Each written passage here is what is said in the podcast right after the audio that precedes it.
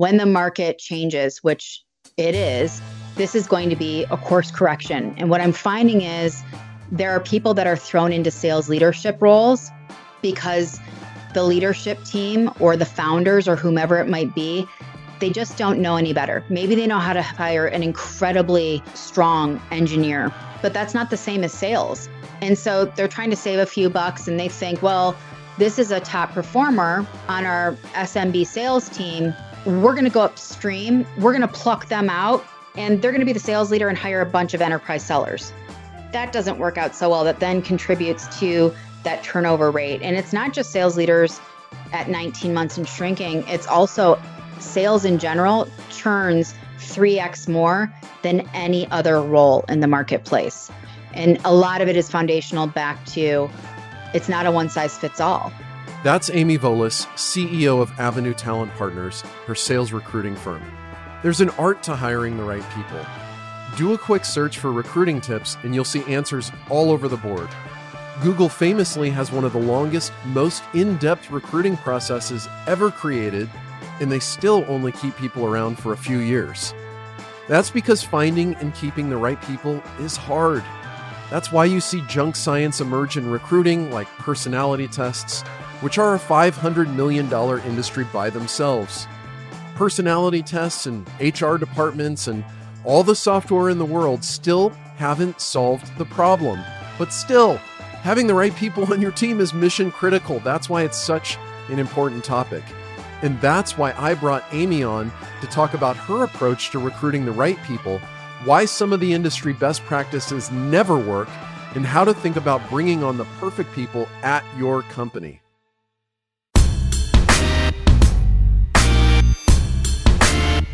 Welcome to Modern Sales, a podcast that'll help you sell more by understanding how people buy. I'm your host, Liston Witherill, founder of Serve Don't Sell, and I dig through academic research, interview people inside and outside of sales, and nerd out on psychology, economics, and neuroscience to figure out how people make decisions.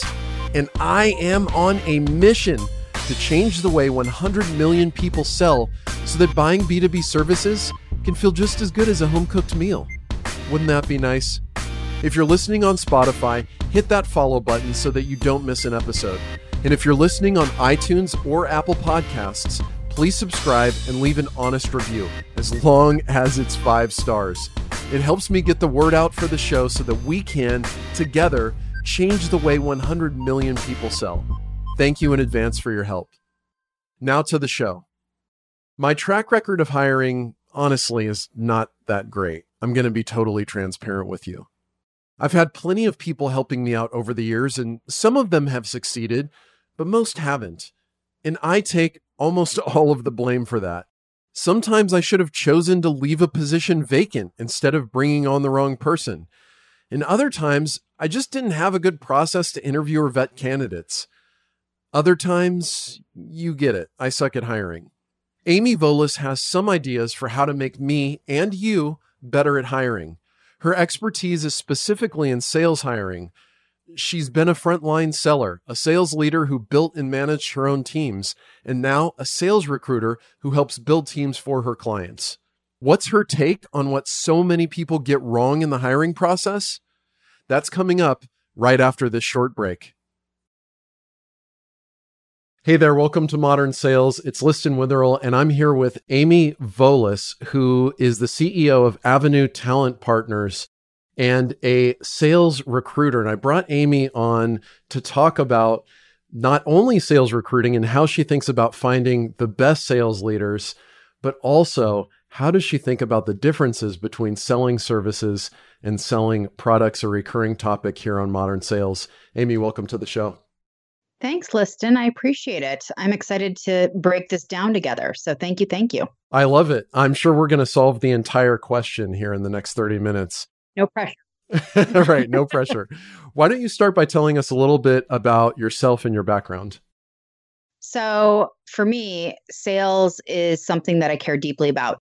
I come from the school of being thrown into it without any training during the 2001 dot com bubble. So, I've been through a few downturns that don't look anything like what we're going through today, but that's when I got into sales, always enterprise sales. And I came from the background of you had to do everything yourself. So that's setting your own appointments, that's doing your own research, that's having your own meetings. And this is before the word demo existed. And at that stage in my career, it was selling services. And so there was a lot of thought about landing and expanding and post sale engagement and all of that I've been very fortunate. I count my blessings for having done all of those things because it's really served me well throughout my entire career. And through that, so I've always been tethered to the HR tech recruiting talent acquisition space.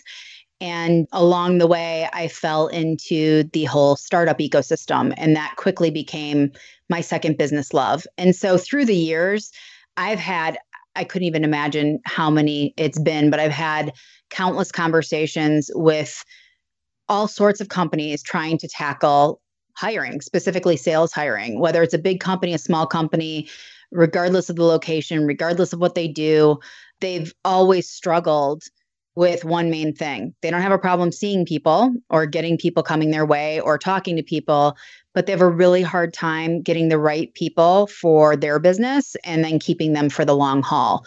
So that was never lost on me. And as I went through my own ranks of being an individual contributor and building out teams and I've been a sales leader as well and I've been part of startups that did something magnificent so I was at Indeed and was employee number 20 something through a billion and plus exit which was that's like a drug that's amazing. You want that to happen again. To other startups that really didn't have that same remarkable story. And through that, and through my experience with my clients and my own mistakes made, I quickly realized there were some common themes about when you get it wrong, what that looks like, and when you get it right, what that looks like. And I started my company more than four and a half years ago now to help startups get their sales hiring right the first time. So for enterprise sellers through executive sales leaders. And those are two different dynamics that when you get it wrong it can be really really painful and so that's my whole mission in life is to apply all of that put that in the blender and out comes my methodology and approach to getting it right the first time so one thing that stood out to me is a stat that I've seen thrown around a lot, and it's on your LinkedIn profile, which is that most sales leaders only last about 19 months. And you make the i'm sure very attractive promise that you can find people who will stay around longer than that and beat the average. What in your opinion is required for a sales leader to stick around longer? What's kind of the difference between people who succeed and don't succeed in that role? Because ostensibly they're both qualified qualified perhaps in very different ways of being qualified and i think that's the number one place of where it starts and where it gets screwed up meaning not all businesses are created equal and not all sales leaders are created equal. And so, depending on what the company does in their stage, and I know we're going to talk about this selling a product versus selling a service, and I've done both, those are different things. And it doesn't mean that you can't do them, but it means that if you're jumping in for the first time, if you don't have that DNA of bridging that gap or the landscape in which you're entering doesn't understand that there's a gap, you have a gap of expectations and a major communication breakdown. And so you could have a really great business and a really great leader, they just shouldn't cohabitate. so I think it starts with the hiring process and it starts with self awareness and it starts with open collaborative communication. And I am using like all these big buzzwords, but it's really foundational to being intentional of if I'm a sales leader, what is it that's my sweet spot? So we were talking before this about someone that you've had on your podcast before, Justin Welsh. I know him well and I have so much respect for him. And one of the things that I really love about him is he's not trying to be all things to all people. He will be the first person that tells you, I am an SMB, high velocity sales leader to build teams. I've taken teams from zero to 50 plus million. And that's what I do the best. That's what I crave. That's where I can be the strongest and the most helpful versus him saying, you know what? I'm a vice president of sales. I can do anything and be all things to all people. And so I'll lead a customer success team. I'll lead a enterprise sales team. I'll lead the marketing team. Those are all very different things. And sometimes people bite off more than they can really chew and they don't have the resources or wherewithal to bridge those gaps and that's why it goes amongst other reasons but those are some of the common themes. Okay so let's go to justin because i think this is a great example because i wanted to challenge you on something because essentially what you're saying is some people are better in some situations obviously totally agree with that but you're also kind of saying look at past performance in order to judge or use that as sort of a rubric for how successful they're going to be. In Justin's case, he started doing slow, long, plotting, complicated sales, and he totally failed at that. And at some point, someone took a chance on him and said, okay, we'll plug you into a different situation. Granted, he didn't start as a sales leader, that came later. Correct. so that's why I'm going to challenge you back that intersection. well, but I think the point stands. If you only look at past performance, he never would have gotten the chance, and now he's thriving in a totally different situation. And so, are there like aspects of personality or drive or fit that you also look at that would overrule past performance? Absolutely. One of the main so you're not really challenging me after all because we're in agreement, I think, for different reasons. So I'm not here to say that because you haven't done it before, you can't do it. We're talking about the context of a sales leader. So that's a very, very different thing. But yeah, at some point, you need to have a chance taken on you. For Justin to be able to do the things that he was able to do, it wasn't just about taking a chance, it also was about what he put in, which is your point. So yes, I care. There's two sort of separate schools of thought that I think about. There's skill, which falls into like the experience bucket and all of those things. And then there's will.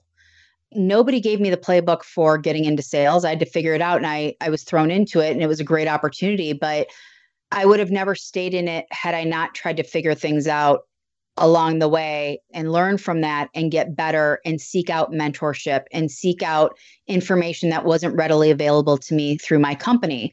That doesn't mean that the company was bad. That was on me. Not everybody thinks that way, Liston. And so that's what I look for is if you haven't done it before, and in my world, you have to understand clients pay me a lot of money to give them what they're looking for. And so using a recruiter to bridge that gap is probably your, just to be 100% up front, using a recruiter to bridge that gap, probably not your best bet. It's about what you're willing to do for yourself to pave that way. You cannot teach somebody, every startup talks about grit, right? Natural curiosity, a zest for learning, like all of these things. And I agree with that.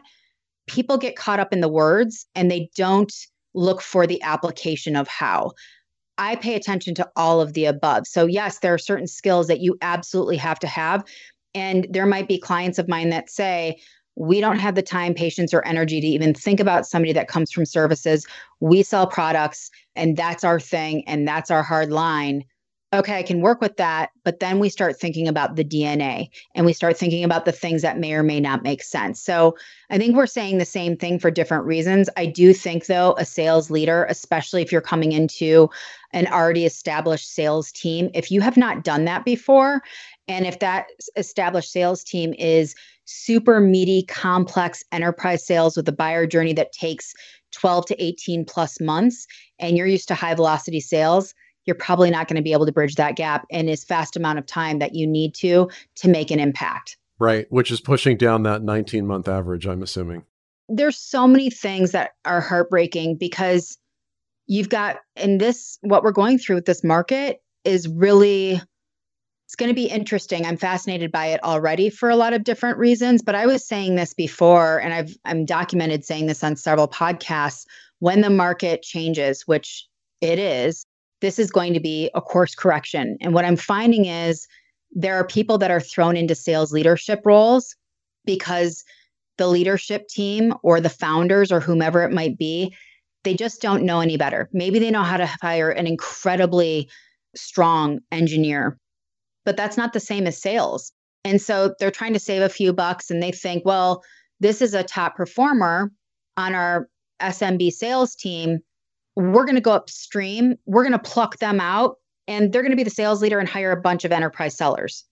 And that doesn't work out so well. That then contributes to that turnover rate. And it's not just sales leaders at 19 months and shrinking, it's also sales in general churns 3x more than any other role in the marketplace. And a lot of it is foundational back to it's not a one size fits all. And because we're treating it as such, it is directly correlated to these stats that you and I are talking about. Well, it makes sense. I mean, people are a messy business, right? And ultimately, selling is about people and managing people and working together. One of the things that I found most interesting about you, first of all, you keep popping up in my LinkedIn feed. So obviously your personal branding is working and you know something about LinkedIn. But because you're a service provider, you're hiring people for clients who are selling products, but you yourself are selling services. So why don't we just start by maybe you can tell us a little bit about how do you see the difference between selling products and services? What is so different about them? I think there's a lot of gray area when it comes to selling a service versus a product can be much more predictable. When you're selling software, for example, you have your software, you're signing an agreement, you know that it's going to renew after X amount of time, and there might be other things that you can upsell along the way, additional mm-hmm. features, benefits, etc. That all is expansion growth opportunity, but it's also predictable, repeatable revenue. I know that every year, if I'm doing annual contracts or if I'm doing quarterly contracts or if I'm doing monthly contracts, like all those things are things that can potentially reoccur as long as you're keeping that client, which is a whole other topic for a different day of churn, but we won't go there right now. but that makes it much easier to back into customer acquisition costs, back into what needs to happen from we know these leads come through and out of these leads this is what this looks like this is this funnel all of those things. And i'm keeping it super high level because i could go on and on about this and i know you and i only have a short amount of time together. So that makes it a lot easier. Some of those factors make it a lot easier to predict.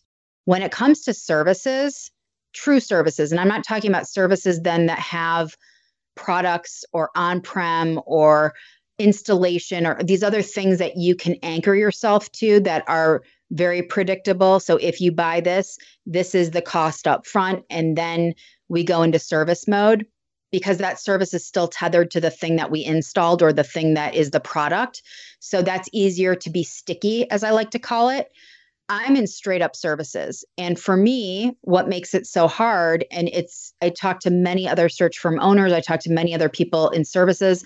I came from services. It's about when there is a need. And you can't always predict when your client has a need. So, for example, when I was at Indeed and this was HR tech, there were two times per year that clients really made big investments. Remember, I go back to the enterprise.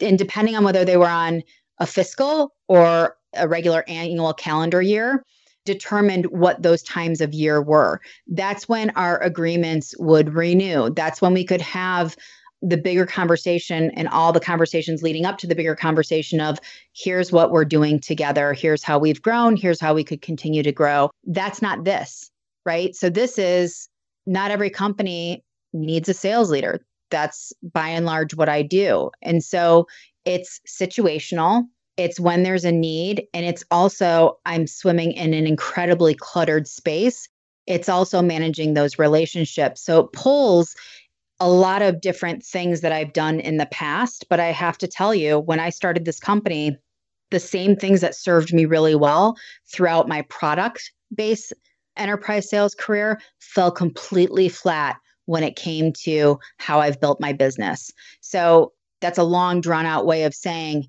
the big difference is predictability. so, short answer to a long drawn out explanation of why. I'd love for you to elaborate a little bit on the last thing you said. The things that served you so well in your product sales days have fallen completely flat in your services business. Can you expand on that a little bit? Yeah. So I come from the school of thought that your pipeline trumps all, right? I think about my customer first and I back it up from there. So the signals of what the buying behavior was before, those are completely and totally different. Like, yes, we would pay attention to when people were hiring, how much they were hiring, what they were hiring for. And I certainly do that. But then it's the how, right? And so I never got stuck on demos. I don't think you should lead with a demo, but that's just me. And I'm sure I'm going to get skewered by people. I'm a big fan of meeting your buyer where they are. It's more of the how or the application Liston. And I know I'm not answering your question specifically because the how I do what I do is really fluid. So before I believed in content, I would utilize it to stay engaged with my customers. How I use my content and my voice now is totally different, right? And it really, now more than ever, it's challenged me to think about the long game mindset. I always had that before, but I knew what would happen. I knew that at the end of the year, every buyer was starting to think about what they were going to do for the coming year. Was there leftover budget? Were there other opportunities for us to do things? Here, just because somebody gets funding doesn't mean that they're automatically hiring a VP of sales or an enterprise sales team. So, like, the triggers are different. And so, I've really shifted from a heavily weighted outbound focus to more of an inbound focus. And that was something that was really, really new to me when I started my business because I was always an outbound girl. I've had to embrace and take some pages from those books, but it's not the playbook. And a lot of it is the inbound versus outbound mentality. So I have two sides to my business. One is I sell services. I have a sales program and coaching and advisory services. But then I also sell advertising on this very podcast. And so when I prospect for podcast advertisers, it's very much like direct response marketing, right? Where I'm going to them and saying, for example, right now in the pandemic, I said to them, Hey, I bet you no longer can go to any conferences, and that may be a hole in your marketing strategy. If you want to reach a sales audience, you can come on to the podcast, right? And I can tell you how that works. That doesn't really work nearly as well in services, which tend to look, in my opinion, a lot more like brand marketing, where it's more about the long game. It's more about educating them about who I am, about how I think. And that's usually comes first before I talk about exactly what I could do for you, right? They need to trust in me and believe that I'm someone who has something valuable to say and opinion that I'm worth following. One thing you mentioned was you're in a crowded space. There's a lot of recruiters. I'm aware of a handful of other large sales recruiting firms, as I'm sure you're aware of all those. How do you think about differentiating yourself in a space that is crowded and where everyone else is on LinkedIn too? How do you sort of separate yourself or think about separating yourself? Because, and I'm going to sound like such a douchebag, and I don't mean to be, because it's really the truth and it should be for them too. I purposely, by design, did not structure my firm to be a huge sales recruiting firm. Because quite honestly over all of the years that I've been around this block and it's been 20 plus I've heard the horror stories. I've personally witnessed the bad behavior and not everybody is bad by the way but there's a reason why when you google the term external recruiter or recruiting agency or staffing firm which makes me cringe too you don't get a lot of good things, right? There's a reason why that stereotype is there. And by and large, a lot of those things tend to happen. So, to answer your question, for me specifically, it ties back to being me, really. I mean, that's my voice on LinkedIn is going to be completely and totally different than anybody else's. And what I've noticed as I've gotten a stronger and stronger voice, more and more people in my space are starting to come around me. They're starting to rip off my content. They're starting to do these different things. And I look at it as you could rip off whatever you want to rip off. That tends to be obvious.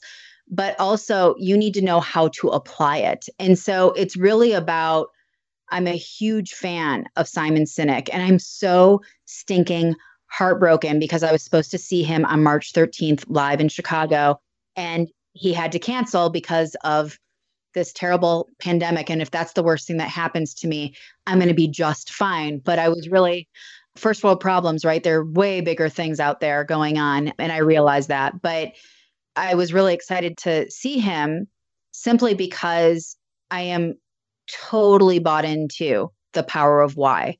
And I started my company. If you would have talked to me six years ago and you would have said, Amy, I know what you're going to do six years from now, you're going to own a sales recruiting firm, I would have been laughing you out of the room and being like, yeah, right, gross.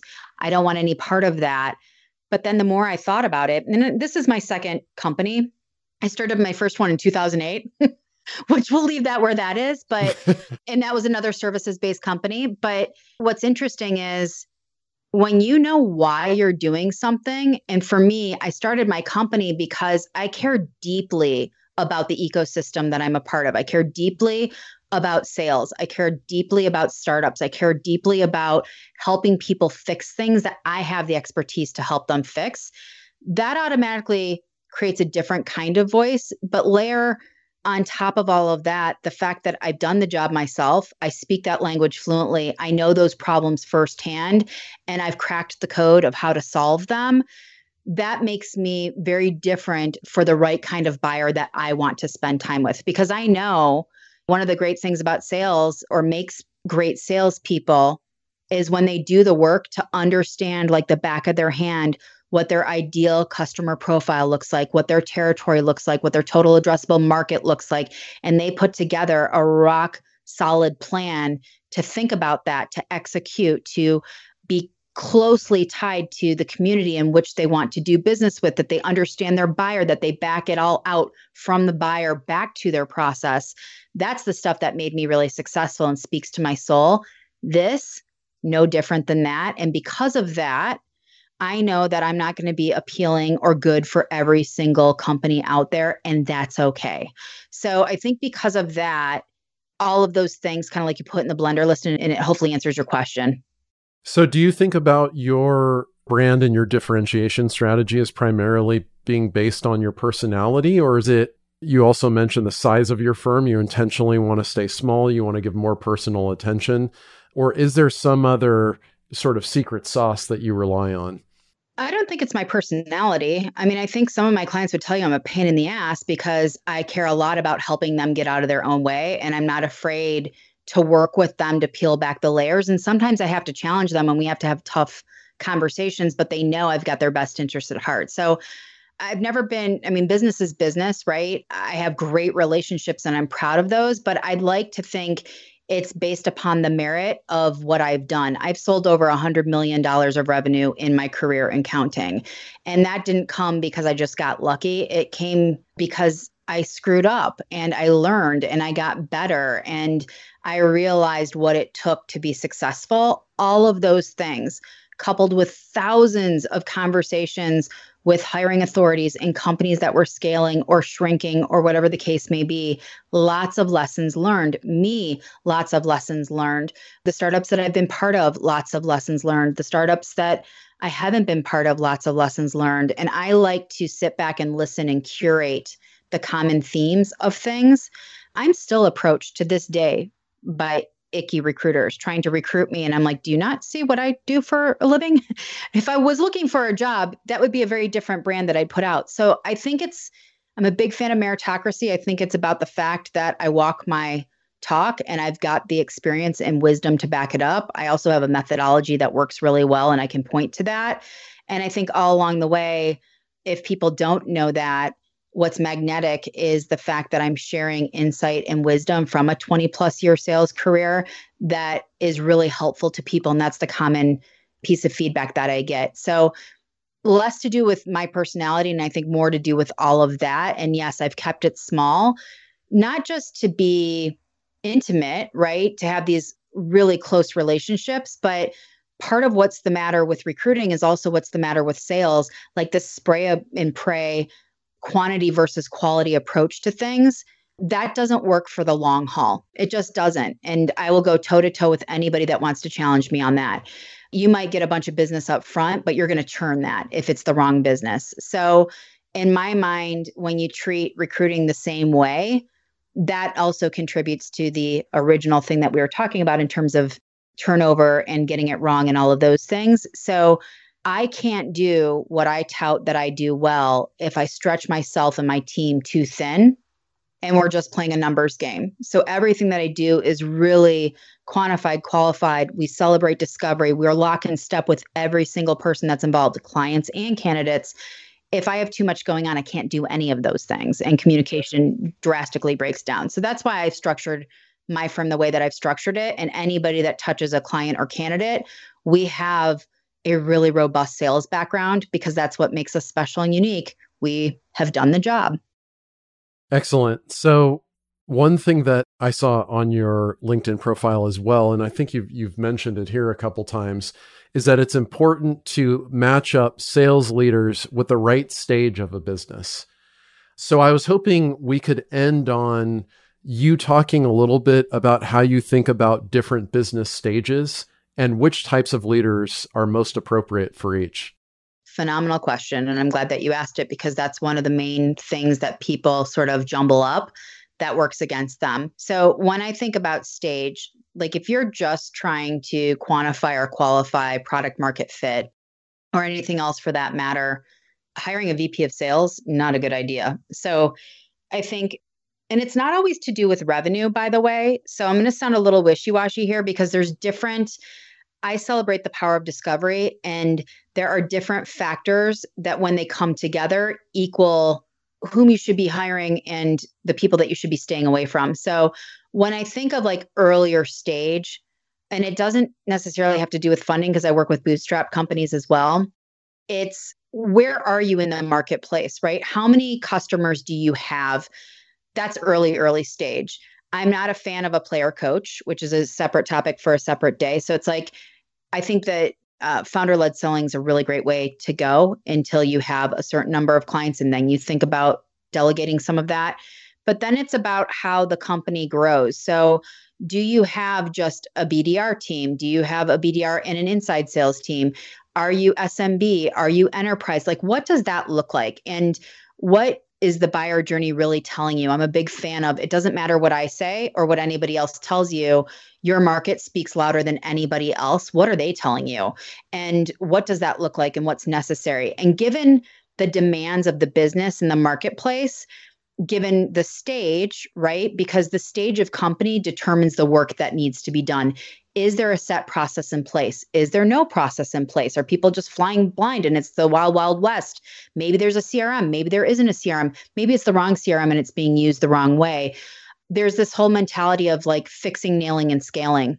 And not everybody's a fixer not everybody's a nailer, not everybody's a scaler. Some people are really great individual contributors that can sort of mentor, but they're not prepared to take that on. I'm not answering your question, I think, in the way that you wanted me to, Liston, about for this stage, it equals this person. I'm talking about more of the qualifying factors to think about because it's not necessarily just given the stage, it's all these other things that swirl around it as well. And what I will say, one of the leading factors that absolutely contributes to people not getting it right, businesses not getting the right leaders, is there is this big misconception about, and I'm a big fan of Salesforce. I have no problem with them whatsoever. But they think, wow, I can get this person from Salesforce. They really believe in our mission. They want to be part of a startup. They think it's sexy. They're in for this. They are sick of the red tape all the right things are being said. However, they've never worked in a startup before. The way that they are looking at their playbook, they stepped into somebody else's process that was already established. You want them to build it from scratch. You want them to help coach and mentor and lead the team to success to figure out go to market strategy. Well, at Salesforce, you get a seat at the table just because you're Salesforce. If you're early stage company and nobody knows who you are and it's a cluttered space, see the difference? The work looks different. Right. I was going to say the power of the brand, if you're with Salesforce, does a lot of selling for you because if anybody's in a buying cycle, right, they have to have Salesforce there just to tell their boss, yeah, of course, we brought the market leader here. We need to evaluate them, which is an unfair advantage, I would say. Totally. Yeah. If you're used to RFPs, which I've been in that world, sometimes when RFPs are written, they already know who they want to select, but they have to include different people. Well, if I know that I want to automatically bring Salesforce and HubSpot in, in the mix because those are two big brands, and you're just coming out of the woodwork and nobody knows who you are, the work that it takes to even be considered to get in on that RFP, let alone be on that RFP, let alone be selected, that is such a different thing than I look at it this way. When I worked at Yahoo, getting a seat at the table just because I was at Yahoo was very, very different than flash forward and I go to Indeed and I'm employee number 20 something and nobody knew who we were and they were still talking about the newspaper. Like those are two totally different things and the work that I had to do to get a seat at that table and more importantly than keep it is very very different than when I was at Yahoo. It doesn't mean that I was better at Yahoo and I was worse at Indeed or I was better at Indeed and worse at Yahoo. It just means that it's different and not everybody is ambidextrous. Indeed. Indeed.com. I know, I know. Well, thank you so much for being here and sharing some of your valuable experience. I really appreciate it. If people want to learn more about you or get in touch with you, what should they do? Well, thank you for having me. I appreciate it. And to get in touch with me, I am very vocal, as you know. LinkedIn is going to be a great way to find me. All of my information is there. A lot of the content that I share is there, or avenuetalentpartners.com. Excellent. And both of those are linked in the show notes, of course. Amy, thank you so much for being here. You're welcome. Thank you, Liston. This was awesome. I hope it's helpful.